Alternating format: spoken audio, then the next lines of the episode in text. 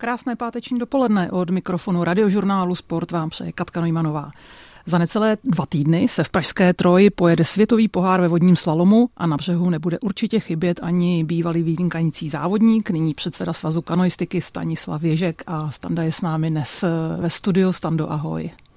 Tak já zdravím posluchače a všechny pozdravím a rovněž vodáckým pozdravem ahoj.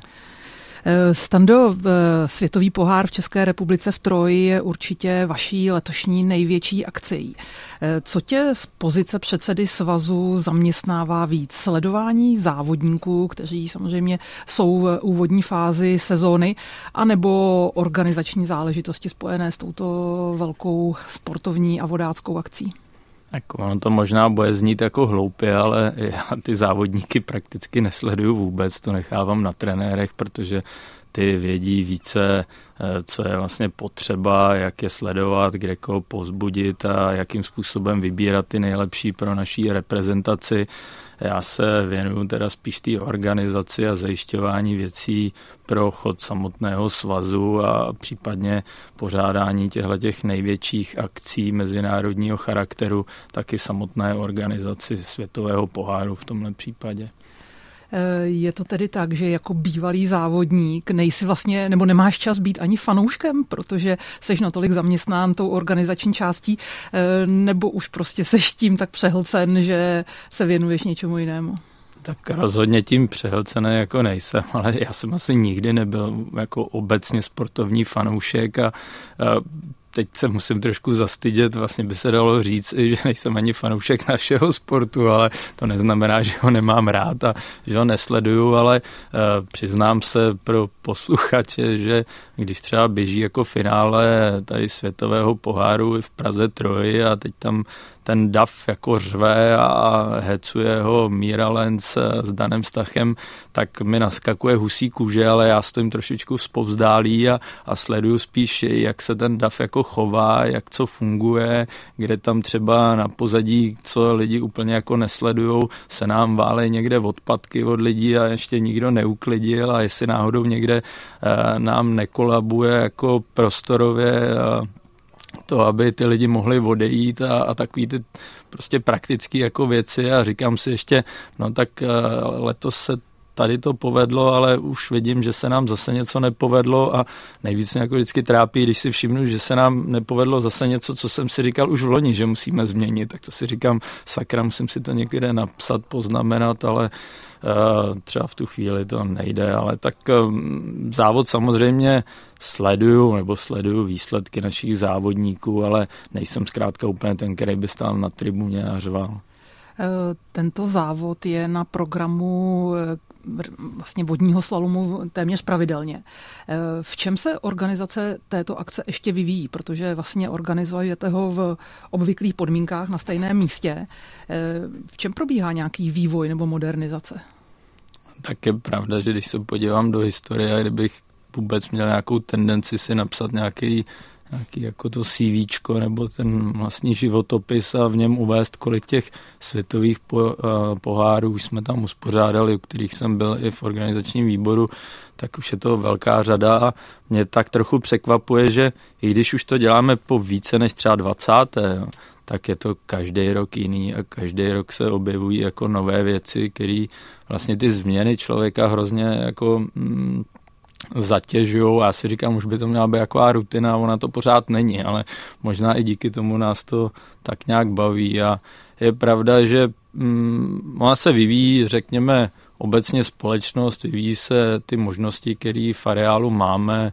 Tady bohužel my ten areál nemáme nějaký uzavřený trvalé, takže si ty věci nemůžeme dlouhodobě jako připravovat. Vždycky to musíme postavit velice rychle, připravit na závod, protože jinak to je zcela otevřená část tady v Praze Troji ve městě na cyklostezce, kde probíhá jako běžný provoz veřejnosti, a my to nemůžeme uzavírat, a vlastně ta příprava na poslední chvíli bývá jako extrémně hektická a trošku musím přiznat, že problematická. No, tak s tím jsou spojený takové věci, které jsou každý rok trošičku jako jiný, ale svým způsobem je stejný. No.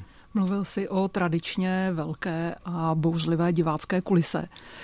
Odkud jsou diváci, kteří jezdí sledovat tyto závody? Jsou to vodáci, jsou to fanoušci třeba z řád Pražáků? Odkud za vámi jezdí lidé fandit? Já se přiznám, že nemám úplně přesně demografický jako demografickou statistiku našich diváků, ale kdybych to tak jen tak odpozoroval, tak bych řekl, že jezdí z celé republiky a oni jezdí z celé Evropy a kolikrát i z celého světa. A z té republiky si myslím, že to jsou jednak lidi, kteří mají k tomu našemu sportu blízko, ale jsou to kolikrát i lidi, kterým se zkrátka jenom někde v televizi nebo v jiném médiu jako zalíbilo sledovat naše nejlepší, většinou je to o těch nejlepších závodnících, takže uvedu příklad třeba Jirku Prskavce nebo Vavřince Hradílka, chtějí ho prostě vidět naživo a slyšeli, že tady v Troji to jde, protože ty závodníci, když jdou z cíle, tak se vlastně prodírají trochu tím davem a já doufám, že to nespůsobí nějaký chaos v nadcházejících závodech, ale vlastně si je můžete tak trochu poplácat, pohladit a máte opravdu blízko ty závodníky. Stanislav Ježek je hostem Radiožurnálu Sport. Stando, ty jsi víc než vlastně rok, nebo zhruba přesně rok, předsedou svazu vodního slalomu, ne, pardon, kanoistiky celé. Jak se ti za ten rok změnil život? No, mě se asi zas tak moc nezměnil, protože já jsem těch spoustu bafuňářských věcí vlastně dělal už delší dobu a teď mi jenom jako přibyla na hrb vlastně úplně celá česká kanoistika, to znamená i rychlostní kanoistika, paddleboardy, dračí lodě, kánoe polo, freestyle a tak dále. A v neposlední řadě i naše jako velice velká část vodní turistika. Takže vlastně dneska mám pod sebou jako všechny tyhle ty oblasti a je to jako zajímavý, je to pestrý a je to časově náročný, ale baví mě to. Takže nelituješ? Ne, nelituju, jinak bych do toho vlastně nešel, i když na druhou stranu já vždycky říkám, když mi někdo gratuluje, odpovídám děkuju, ale není k čemu, jako, protože každý, kdo tak zná vlastně tu tíhu nějaký vedoucí jako pozice, tak si říká, to může dělat jenom blázen a ještě když to děláte jako vlastně to není honorovaná jako práce, takže to děláte trochu jako koníčka, tak to je opravdu náročný. Sám si zmínil, že pod křídly svazu kanoistiky jsou různá vlastně odvětví, to jsou vlastně jiné sporty. Jsou sice na vodě, ale mnohdy nemají mnoho společného. Jaké složitosti ti přináší to, že znáš dokonale divokou vodu, ale jsou určitě některé části tvé práce, které jsou pro tebe novinkou?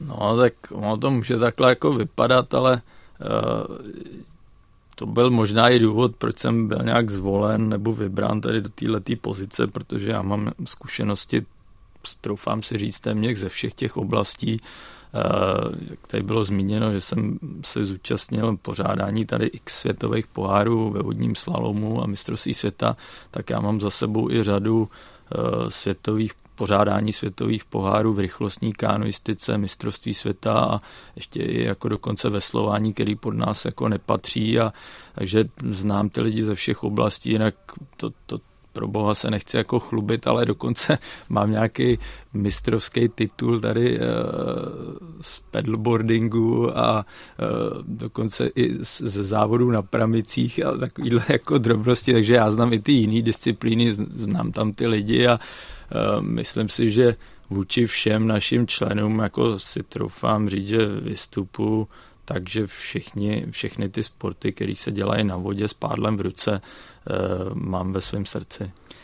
Vy jste spíš, bych řekla, menším sportem, ale velmi úspěšným. Cítil jsi na sebe nějakou zodpovědnost nebo nějaký tlak za udržení kvalitních výsledků vlastně především v těch olympijských disciplínách? Tak je pravda, že nastoupil jsem do té pozice ve chvíli, kdy se dá říct, že jsme prakticky nejúspěšnější svaz, co se týče olympijských medailí, protože na poslední olympiádě jsme měli zlatou medaili, stříbrnou medaili a bronzovou medaili. A nabízí se otázka, kdo měl víc a vstupovat do pozice šéfa svazu s takovými s takovými výsledky není úplně jednoduchý, je to dost zavazující. Já k tomu můžu jenom říct, že na mě to vůbec nezáleží. Ono to záleží na těch závodnících a jejich trenérech a na mě padá možná tak váha udržet ty lidi v dobré náladě, zajistit jim dobré podmínky pro trénování, závodění a to je, o co se snažím a myslím, že když zůstane u všech vodáků dobrá nálada, tak ty výsledky jsou jenom otázka času a trošičky štěstí.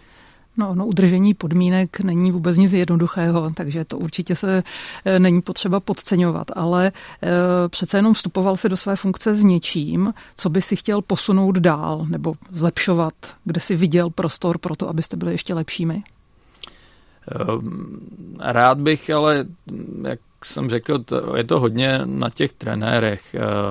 Já si myslím, že z mý pozice se můžu opravdu spíš tak jako snažit trošičku celý ten svaz a celý ten přístup ke sportu se snažit trošičku ovlivňovat v tom, že se nám taky jako mění celkově jako společnost a zájmy společnosti.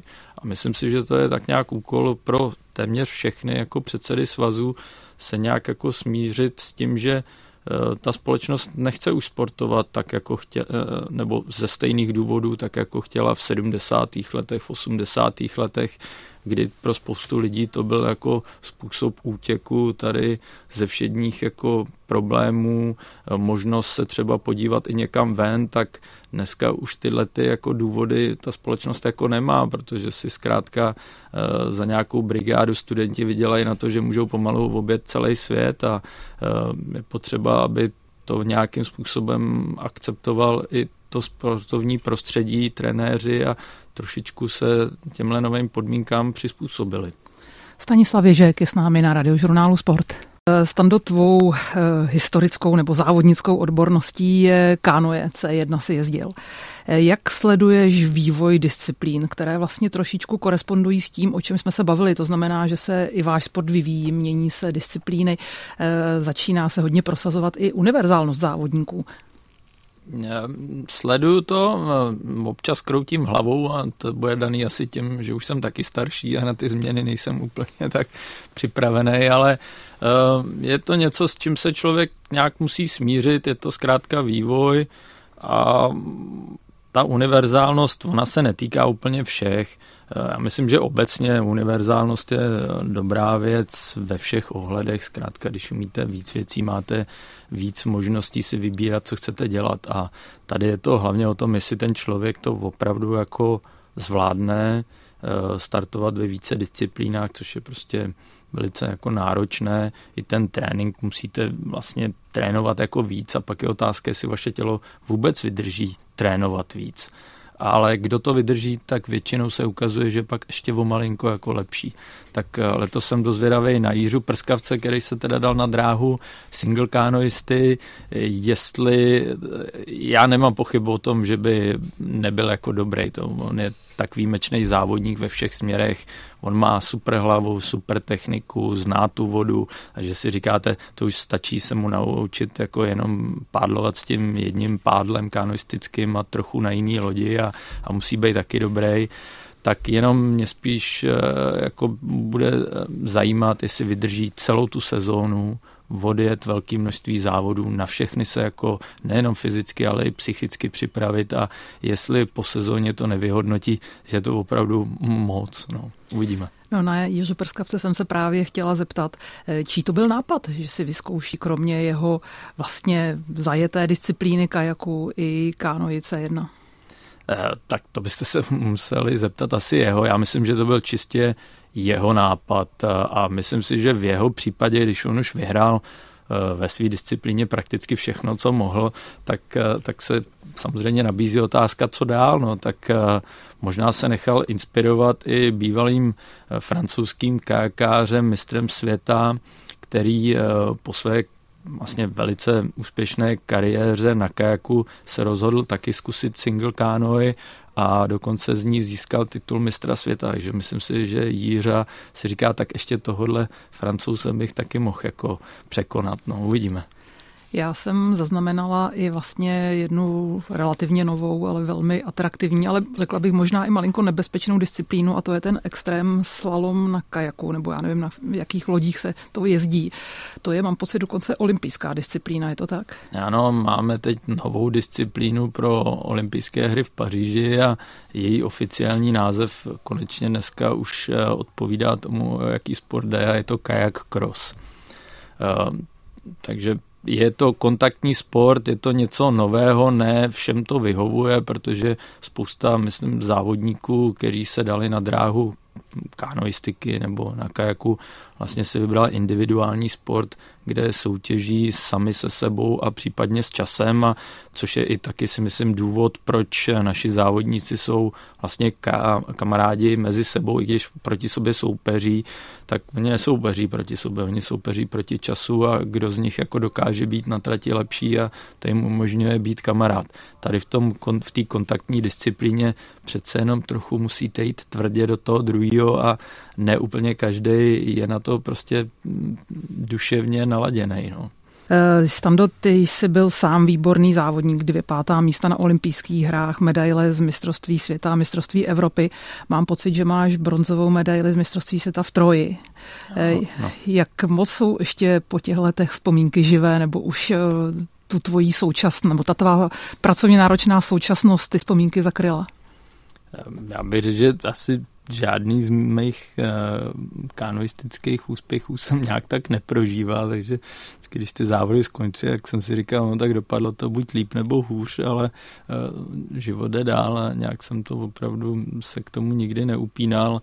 Samozřejmě, když tady jsme měli nějaké mistrovství světa, jsme pořádali um, dva tisíce třináct, tuším, naposledy, a pak po těch letech jako pořádáme nějaký větší jako závody, tak si na to občas někdo jako vzpomene a jako zeptá se mě, co je třeba jako jinýho, tak si na to v tu čl- chvíli člověk jako vzpomene a řekne si, jo, to jsme dělali, tohle, to bylo docela dobrý, proč už to teď vlastně jako neděláme, tady nějaký takový jako doprovodný věci k tomu závodu, takže částečně bych řekl, že hm, ty vzpomínky jsou nějakým způsobem už hodně jako někde vzadu, a akorát, když se teda pořádá nějaká akce a někdo se na to zeptá, tak jako vyplavou zpátky jako na povrch, ale většinou jsou to jako vždycky ty vzpomínky jako hezký.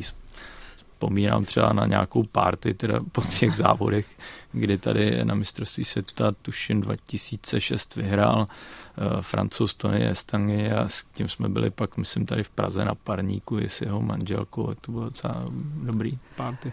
No, zmínil si tohoto vynikajícího francouzského závodníka, který má v současné době ale obrovskou funkci. Je vlastně asi, nevím, jestli to správně nazvu, ale předsedou organizačního výboru eh, olympijských her v Paříži. Eh, je to něco, něco motivujícího pro vodní slalomáře, že z takto jako spíš malého sportu se někdo může dostat na takovouto pozici? Ježiš, to zní tahle otázka skoro, jako kdyby jsme byli nějaký kariéristi, ale to proboha asi ne. Ne, Tony si myslím, že je opravdu výjimečný člověk, a nejenom tím, že vyhrál tři zlaté medaile na třech jako olympiádách, ale je to velice cílevědomý a řekl bych inteligentní člověk, a že si ho to sportovní prostředí vybralo jako svého předsedu a nakonec dokonce i ředitele olympijských her jako v Paříži, mě až tak nepřekvapuje. Samozřejmě je to trochu s podívem, že to lze dosáhnout takovýhle pozice vlastně z našeho malého sportu.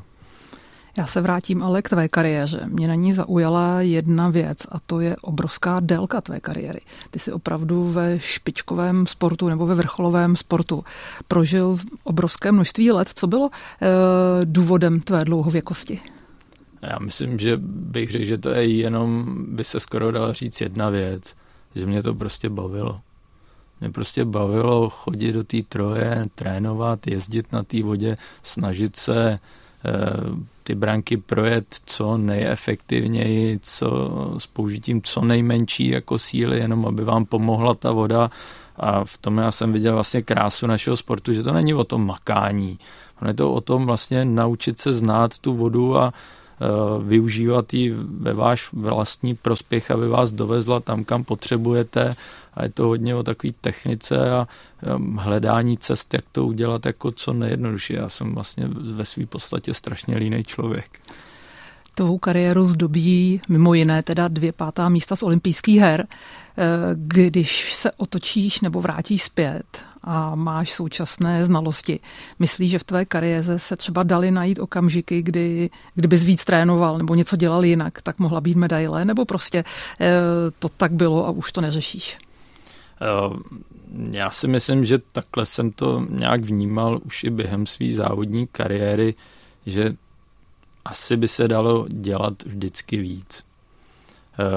Nejenom třeba v tréninku, ale i v těch věcech jako okolo, ale já jsem si to tak nějak sám vnitřně jako říkal, že já už jako nejsem úplně ochotnej, jak někdo říká, že tomu dal jako všechno a že tomu obětoval rodinu, tak já to vnímám tak, že z mýho pohledu, proboha, aby mě tady někdo nechyt jako uh, za ucho, obětovat sportu rodinu je úplná blbost. Vůbec něco jako obětovat se mi nezdá jako vhodný slovo, protože já si myslím, že člověk to má dělat tak rád, že to necítí jako oběť, že se soustředí jenom zrovna na ten sport. Prostě dělá to, co ho jako baví a dělá to tak, jak je ochoten on sám. No. Tak já jsem třeba nebyl asi moc ochotnej chodit moc do posilovny, chodit na nějaké kompenzační cvičení a na nějaký, nevím, co dneska všechno se dá do toho sportu jako zavíst. To já už jsem zkrátka nebyl ochoten. Já jsem měl nějakou svoji jako míru a věcí, které jsem byl ochotný pro to dělat a dál už ne. No.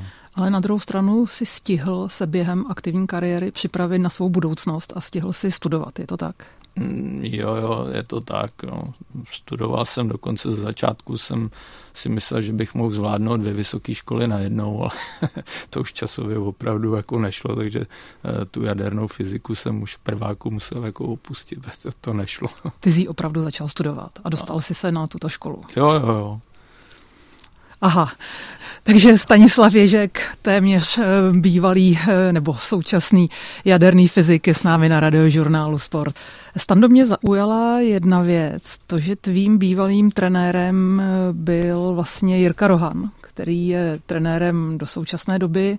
Jeho syn Lukáš Rohan je olympijský medailistou. Jaké je to spolupracovat vlastně už v úplně jiné pozici se svým bývalým trenérem?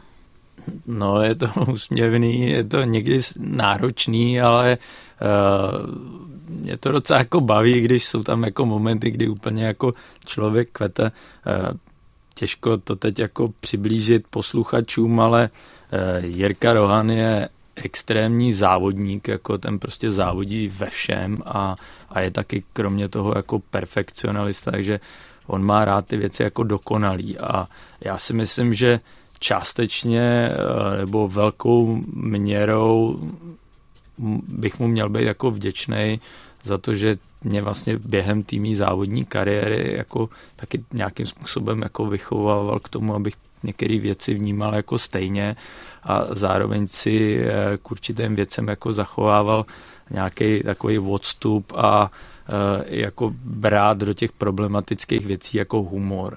Jo, a, a teď, když se někdy jako teď ty naše role jako otáčejí, že já třeba mám jako chtít něco po Jirkovi, který uh, tu věc jako vidí, vnímá jako jinak, tak to nebývá vždycky úplně jako jednoduchý, ale protože se známe už jako dlouho, tak, tak uh, i když se ty situace někdy jako vyhrotějí, tak, uh, tak si pak říká, hej, se známe jako dlouho, přece si nebudeme dělat jako nějakou pakárnu a, a domluvíme se, že nějaký věci se mají dělat tímhle směrem nebo jiným směrem. A teď jak si není úplně jasný, jakou, o jaký věci bych mohl jako mluvit, ale já jak tak dneska zastupuju vlastně celou tu kanoistiku, tak musím brát ohledy prostě na ty jiný naše sporty, jako rychlostní kanoistika a ty menší sporty a Jirka je čistě jenom z toho vodního slalomu, jak má pocit, že bych měl já tlačit jenom ten slalom a já říkám, ne Jirko, já už musím brát ohledy na ty rychlostňáky a tak dále a, a to Jirka, protože je hrozně cílevědomý a, a takový, jako bych řekl, tlačič těch ideí a úspěchů našeho sportu dopředu, tak tohle můžou být nějaké jako místa, kdy se dostáváme do střetu, ale jinak jako Jirka je pořád jako asi můj největší přítel, taky jako od vody a nejenom bývalý trenér. Narazil si právě na podporu sportu. Vodní slalom určitě nemá nouzi o hvězdy, o vzory. Jak jsme na tom v České republice s mládeží, s kluby a s podmínkami pro vlastně růst a výchovu dalších, třeba budoucích olympijských medailistů? No, tak my naštěstí, jak jsme měli teď na posledních olympiádách relativně úspěšné závodníky, jako Jirka Prskavec, tady zmíněný Lukáš Rohan, tak nemáme úplně nouzi o nové zájemce, nemáme nouzi v určitých oblastech. Někde nám samozřejmě ty závodníci jako chybí a ono to ve finále zjistíte, že to není úplně tak o tom, jestli ten sport je zajímavý nebo ne, ale je to vždycky o těch lidech, o těch trenérech na té nejnižší úrovni, v těch klubech, oddílech po celé republice. Jestli tam najdete lidi, kteří se tomu chtějí věnovat, jestli dokážou udělat dobrou atmosféru v tom oddílu, že se rozkřikne, že ten oddíl urácký je tam jako super a je celkem jedno, jestli se věnuje rychlostní kanoistice, vodnímu slalomu nebo jiný ty naší disciplíně a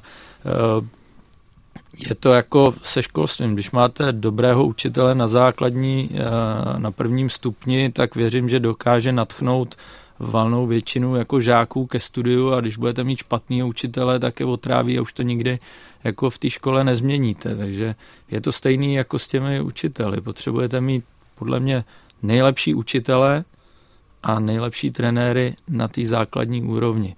Tam dál už se vlastně vždycky najde nějaký odborník, který se dověnuje tomu vyladění té špičky ledovce v tom, abyste měli dobrýho závodníka, ale ten základ podle mě je vždycky tam dole.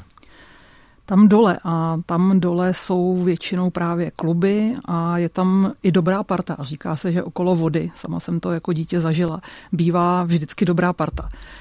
Předpokládám, že to trvá i do současné doby. Je to třeba trošku tím, že přece jenom kanoistika není obecně úplně bohatým sportem, že tam pořád ještě platí kamarádství, jet spolu někam na závody a být zároveň v partě. Cítíš to taky tak? Myslím, že to tak je, i když obecně ta společnost se stává trošku jako bohatší než bývala, takže úplně bych neřekl, že jsme úplně nějak jako chudej sport nebo tak, a nebo sport pro chudý, ale to podstatné si myslím, že tam je a to bylo zmíněné to přátelství. A vy na té vodě, hlavně tam, kde děti jako začínají, vlastně potřebujete vždycky někoho, aby vám pomáhal. A nebo je minimálně dobrý toho kamaráda, který vám v té nouzi na vodě, kdy může jít i o život, jako pomůže. A myslím si, že díky té vodě, díky tomu jako živlu si to všichni moc dobře jako uvědomujou a taky se tak jako pak přátelsky chovají, protože když byste se tak nechoval, tak ono vám to okolí dá jasně najevo a ono se vám to taky může velice rychle jako vymstít a vrátit a kdo nechce být kamarád, tak u toho našeho sportu prostě není. Takže myslím si, že to prostředí tam ty děti vychovává tak nějak jako samo. Jakou roli v tom, že my jako Češi jsme v kanoistice úspěšní, hraje to, že jsme národem vodáků. Obecně vodáků. Samozřejmě můžeme si o těch alkoholových výšťkách na plavidlech různých typů myslet cokoliv, ale přece jenom opravdu v tomhle tomu si myslím, že jsou Češi unikátní. Má to nějaký vliv na to, že přece jenom potom někdo končí v klubech a začne se tomuto sportu věnovat na závodní úrovni?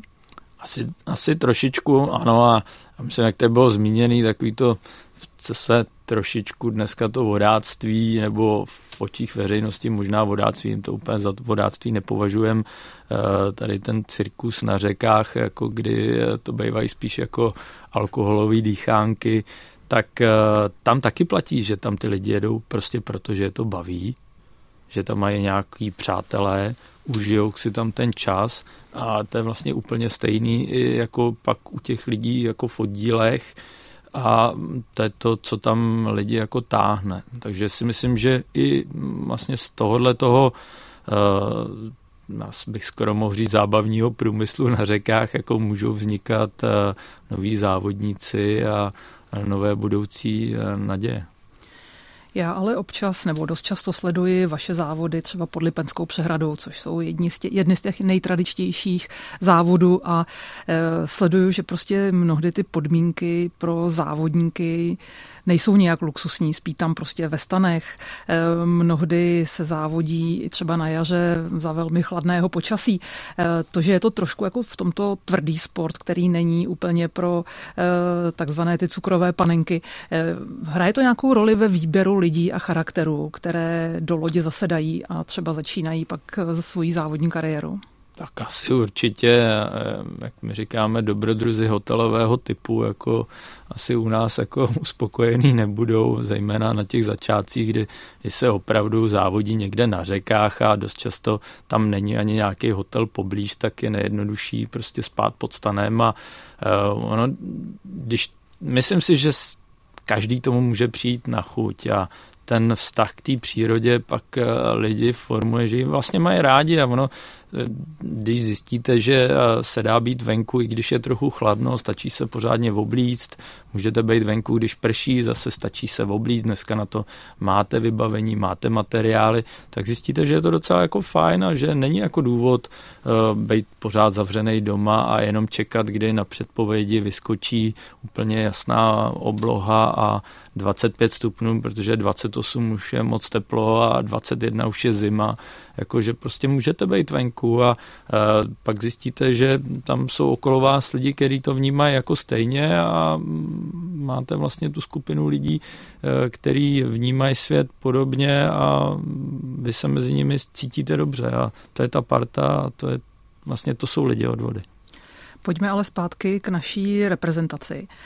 Letos, mám pocit, že v září bude mistrovství světa v Londýně, příští rok olympijské hry v Paříži. Kdy a jak se rozběhne kolotoč kvalifikačních závodů? Kdy bude jasno a které ty závody budou rozhodující pro to, kdo nás pojede reprezentovat na olympijské, především na olympijské hry, kde samozřejmě je velmi kruté nominační síto účasti pouze jednoho závodníka? Tak a... Já to zkusím, ten systém je poměrně složitý, ale zkusím to pro posluchače maximálně zjednodušit. První věc je, že si Česká republika musí vůbec zajistit účastnická místa. Aby je získala, tak musí naši závodníci dopadnout vlastně co nejlépe na mistrovství světa. Protože tam se rozděluje v první řadě jenom určitý počet míst mezi země na celém světě. Já ty čísla nebudu přesně jako říkat, jsou to jako nízké jednotky míst. A když teda Česká republika získá potřebné místo, tak následuje vlastně nominace mezi závodníky tady včera. Ta nominace už vlastně začíná letošní rok. Ve vodním slalomu má závodník možnost si zajistit případnou účast na olympiádě tím, že získá v letošním roce dostatečný počet bodů, konkrétně sedm, za velice mimořádné úspěchy na samotné mistrovství světa, na mistrovství Evropy a na vybraných světových pohárech. Mistrovství světa je nějakým způsobem bodově ohodnocený a maximum, myslím, že to je pět bodů, může získat za to, když to mistrovství světa vyhraje.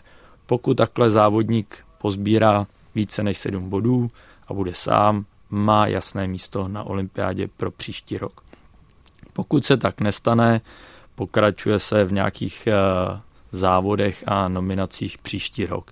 Je ten systém poměrně složitý, ale my jsme se snažili do toho systému vlastně vklínit možnost, že pokud budeme mít velice úspěšného závodníka už v letošním roce, což když vyhraje mistrovství světa, tak se dá říct, že asi nejlepší na světě, ale musí k tomu přidat ještě nějaký další výsledek, tak takový závodník by měl získat možnost se vlastně volně připravovat na olympijské hry už v zimě a celý příští rok.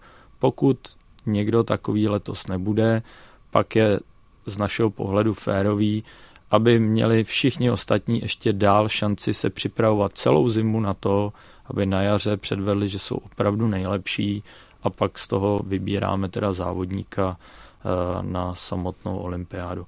Myslím si, že není úplně tak důležitý, jak ten nominační klíč je nastaven, ale aby byl dopředu známý a pro všechny férový. Tak máme už pouze posledních pár desítek sekund, tak já pouze asi na závěr zopakuji, že nejbližší akcí, kterou pořádá Český svaz kanoistiky a odehraje se v Pražské Troji, je Světový pohár ve vodním slalomu, který bude už za necelých čtrnáct dní, kde bude pravděpodobně možno vidět všechny naše špičkové závodníky, že? Ano. Takže Stando, já ti moc krát děkuji za milé povídání. Budeme držet palce nejenom s organizací Světového poháru v Troji, ale samozřejmě i pro velké světové akce, kde naši závodníci budou závodit. Díky, že jsi tady s námi byl. Já děkuji za pozvání a všechny zvu na zmíněný Světový pohár, ale jinak kamkoliv k vodě, na řeky, rybníky.